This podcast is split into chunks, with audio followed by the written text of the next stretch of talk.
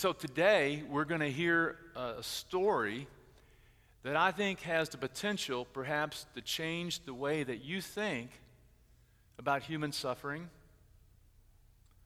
Also, has the potential to change the way that you think about what grace is, what grace is, what generosity is. I mean, how God is generous and grace filled. And what this is a story about is about what happens when Jesus touches a man's eyes and opens his eyes. The story, like much of John, is not just the story of a physical healing, but it's also the story of a spiritual healing. He heals the man on a physical level, but there's a spiritual awakening that takes place in the man's life. The reason John wrote his gospel is because he wants the same awakening to take place in your life. Oh, he sees your physical needs, sees your human suffering, sees your wear on life, but he wants to open your eyes to who Jesus is. Because John believes that in Jesus we see life, abundance of life, life at its best. And when we open up our heart to that generosity and that beauty and the abundance of God, it just opens up life for us. You feel stuck, you feel trapped, you can't see. His life gives life. And so that's what it's all about. It's about opening it up. And in this story, what happens is that uh, Jesus spits on some mud and sand, rubs it in the guy's eyes, he can see. And we then see what happens in the story and everybody's response to it. The man has this slow, steady progression of belief.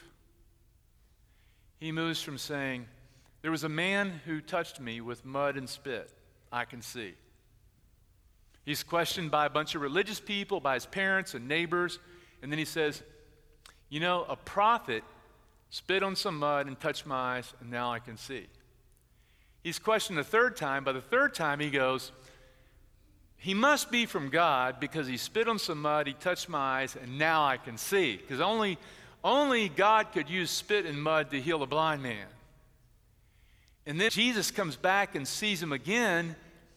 And at the end of the story, he's gone from he's a man to he is the Son of God and confesses his faith. Now, what's interesting is the other people in the story who think they can see can't see. Instead, they keep rejecting Jesus, rejecting the man, and it reveals their blindness. So, my word to you this morning is as we read this story and as I share these words, that you would just let him touch your eyes. Just let him open your eyes to his grace, to his beauty, and to his message. Here's the story now. We're going to read parts of it.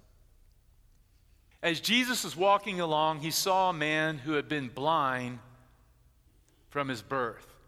Now, if you were to underline one word in all the Gospel of John with a lot of power, it's that word saw or the word see. Jesus had 20 20 vision. If you want to know how to look at the world and you want to see the world from God's point of view, you look at it through the eyes of Jesus. Jesus was able to see people in a way that other people couldn't see them. He was able to see the humanity in the midst of people suffering. He's be able to see beyond their sin, their pain, to the image of God that was in them. Jesus had 20/20 perfect eyesight. He saw what religious people couldn't see. Where some people looked at people and saw problems, he saw potential. We looked at some people and saw obstacles, he saw opportunities. The question is when you, you look at the world around you, what do you see? Are you able to see the beauty in people? Are you able to see other people with the eyes of Jesus and able to see them from the vantage point of love or the point of view of judgment, condemnation? Do you see people as problems or people having possibilities? And see, when Jesus touches your eyes, you begin to look at the world differently. You begin to see things in a whole new way. The other thing is, this is the good news. It, not only does he help you see other people, you need to know he sees you. He sees you where you come from, he can see where you're going, he sees your past, he sees your present, he sees your future. And a lot of people think that, that God is a God of, of that we should fear and a God of judgment and a God of hate. Got to get myself all cleaned up before I come.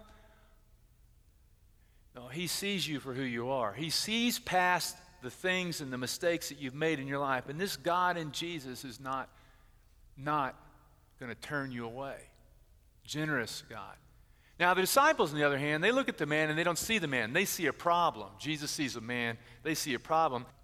Rabbi, his disciples asked him, Why was this man born blind? Was it because of his own sins or his parents' sins?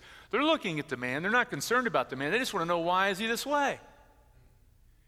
And they're answering the question in a way a lot of people answer. why are these people poor? It's because of something they did or something their parents did. Why, why are these people suffering?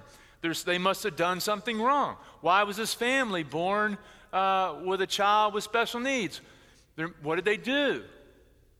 It's a common answer to human suffering. Jesus turns around and answers it, though. It was not because of his sins or his parents' sins, Jesus answered. Now, this is interesting because Jesus is contradicting the Old Testament here. Exodus 25 says that sin is passed down from one generation to the next and that people suffer because of the sins of their parents. Now, in other parts of the Old Testament, you'll find different explanations for suffering. But Jesus is basically looking at the man's situation saying, that's not true in this case. It wasn't his, he's not blind because his parents sinned. He didn't do anything wrong. Then he says, This happened so the power of God could be seen in him. We must quickly carry out the task assigned to us by the one who sent us. The night is coming, and then no one can work. But while I am here in the world, I am the light of the world. He brings life. Jesus brings life. And this is what he does. It says, Then he spit on the ground, made mud with the saliva, and spread the mud over the blind man's eyes. Now, now we know, we know Jesus could have just healed the man without spit and without any mud. That's the kind of healing I want. Don't put mud in my eye, you know? you know, you go to your optometrist and he wants to spit in your eye. Get out of there. Why would Jesus do this? I think one thing is I think Jesus is trying to make the point that if you're going to get involved in the world, you're going to get dirty, you're going to get messy. You're going to get knee deep in pain, suffering, and life. The world's not a it's not a clean place and you're going to get dirty. Also thinks he wanted, he wanted us to know that Jesus had spit like you have spit. Jesus can spit, you can spit. That's a, it's a rather weird point, but he was a human being. I mean, do you think of Jesus spitting? No, you don't, but he was a human being. He was fully divine and fully human. So he says, Go wash yourself in the pool of Siloam. Siloam means sent, so the man went, washed, and came back seeing. Now you think the whole world would be excited about what happened, but no, that's not the case. What happens is everybody gets all bent out of shape. I mean, everybody's happy as long as the man's blind, but now that the man can see, I mean, Jesus has just turned everything upside down. Uh, his community wants to know what happened. And the man says, I don't know. This man came along, he spit in my eye, suddenly I can see. Then these religious people, they're all upset because he did it on, he did it on Sabbath. I mean, you can't break the rules. I mean, I don't care if the guy can see. You shouldn't have healed him on the Sabbath. You broke the rules. Who did it? And the, the man says, Well, I don't know. Some prophet did it. Then they question the man's parents. And the man's parents don't want to say yes or no because they're afraid they're going to get kicked out of the synagogue. So they won't answer the question. They're avoiding it. Then they go back to the blind man again and say, Who did this? And I love this. The blind man's becoming a little bit smart aleckly at this point. He goes, So do you want to become one of his disciples too? And they, well, you've been a sinner from birth. Interesting. Jesus says, no, he's not a sinner. You've been a sinner from birth. And then he says, well, this man must be from God because who could spit in your eye and make him see? He has to be from God, right? Only God can heal blind eyes. Then Jesus comes back, and here's where the story picks up. It says here, when Jesus heard what happened, heard about all the conflict, he found the man and asked him, do you believe in the Son of Man? And the man answered, Who is he, sir? I want to believe in him. You have seen him, Jesus said, and he is speaking to you. Friends, this is the punchline for the whole gospel. This is why John wrote it. It's why I stand before you here today, forgiven, redeemed, blessed by the generous beauty of a God who loves you and loves me. It's this confession of faith that this church is built on. Yes, Lord, I believe, the man said. Believing in the generous love and grace of a Savior who touches someone regardless of where they've been. And he worshiped Jesus. Now, you, you would hope that the other people would be cool about this, but they weren't. Then Jesus told him, I entered the world to render judgment, to give sight to the blind. His judgment for people in pain, his judgment is to help them and to show those who think they can see that they are blind. Some Pharisees were standing nearby, heard him say this, and asked, Well, are you, are you saying we're blind? Well, if you were blind, you wouldn't be guilty. And Jesus replied, But you remain guilty because you claim you can see. Man, was Jesus a troublemaker? That's what got him killed. Okay, so I want to, I want to, I'm going to help you walk out of here today and briefly, I'm going to give you about three or four things, and I want you to be able to, to interpret Scripture on your own. You know that story?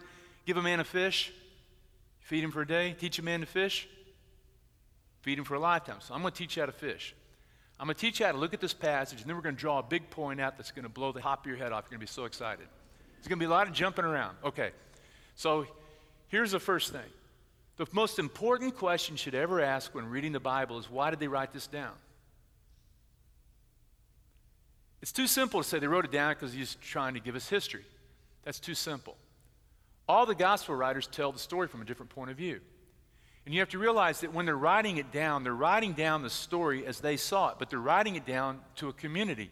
John was like a preacher, so he was talking to a community of people just like I'm talking to you, and he's reinterpreting the Jesus story for his time, some 30, 40, 50 years later. What was going on that they needed to hear this story? What was going on was in the synagogues, Christians and Jews were living together as one community. But as Jesus began to win over the hearts and minds of people within the synagogue and they began to confess their faith in Jesus, they got kicked out of the synagogue. They found themselves suddenly at odds with the synagogue and they were forced out. So John is writing to them to encourage them to not be discouraged and to see this as being a normal result of their faith in Jesus. Hey, you follow Jesus and his teaching. You're going to find yourselves at odds with the world around you. And guess what? You may even find yourself at odds if you follow Jesus with religious people, with people who want to be very hard and fast about who's included. Because Jesus includes everyone. He includes Gentiles and everyone. People are normally cons- and sick and sinners. You start doing that, you're going to get kicked out of the synagogue. And so, in the story, then, they're reading it. The parents of the blind man, they don't want to confess their faith in Jesus because they don't want to get kicked out. The blind man gets kicked out. So he's connecting that story to them. So let's jump into the 21st century. Is it possible that, too, if we want to follow Jesus, that we might find ourselves at odds with our world and our community? It's possible. And who might we find ourselves at odds with? Church people. Sometimes people who are the closest to Jesus understand him least. Sometimes it's the people that are farthest away from Jesus who understand what their need for mercy and grace are the ones that understand him best. Let, let me tell you a story. So there was, and you, you may have heard this, is an old, old preacher story. This beggar homeless man woke up in a park one day on a Sunday morning because he had a dream that God said, Go to church. He woke up and he looked and he saw the steeple of the church he was supposed to go to. So he walked across the park in his ragged, dirty, smelly clothes, walked up and saw all the fine people streaming in their nice clothes into the sanctuary to worship at the church. There was a man standing at the door holding a program. And he walks up and he said, Are you coming in here? I said, Yeah, God told me to come here this morning. And the man holding the program said, Maybe you didn't hear God right. Maybe God told you to go to another church. And he says, Why don't you go back and pray about it? And if you hear from God that you should come, come back next week, then we'll let you in. The next week, the man went back. He's standing there, the same deacon is there, and he says, Well, did you hear from God? I did. Jesus told me He's been trying to get into this church for years, and he can't even get in here, so I'm going to another church. Yeah. You see,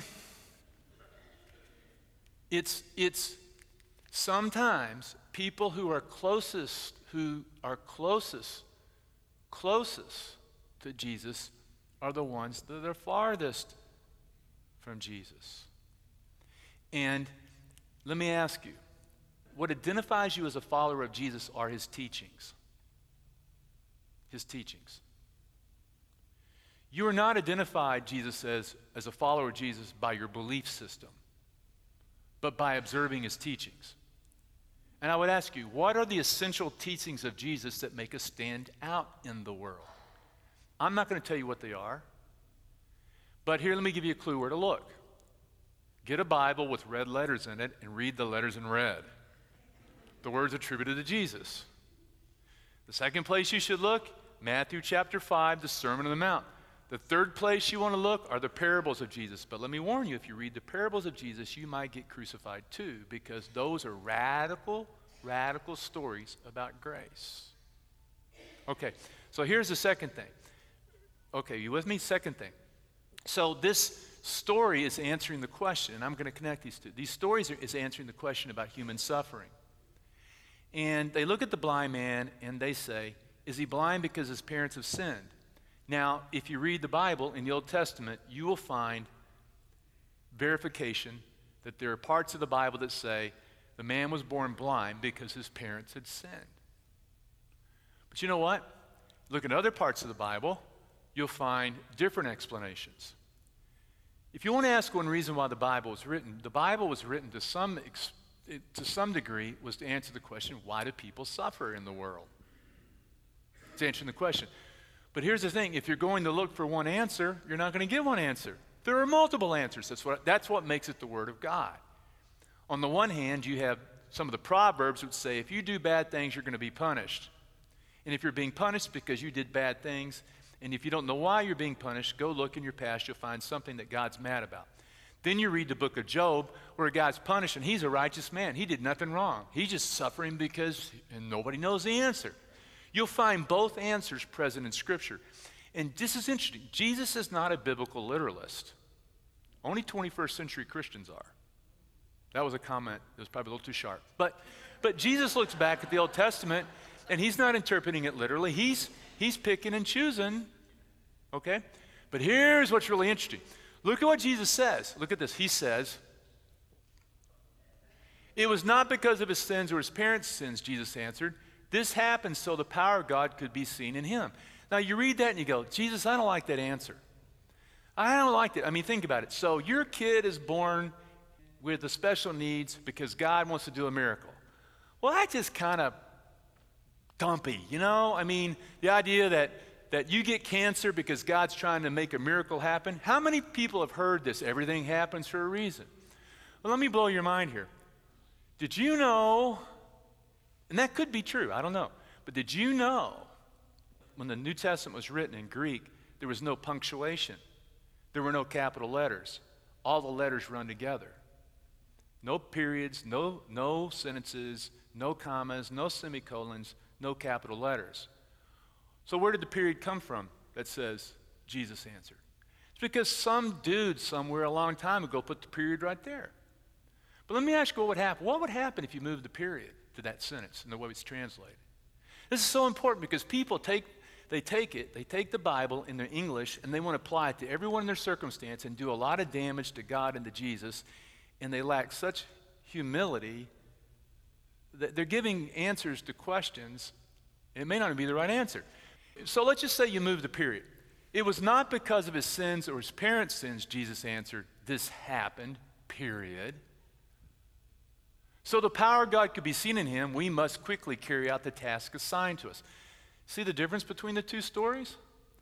On the one hand, it's saying, this man was born blind so God could make a miracle happen so people would believe.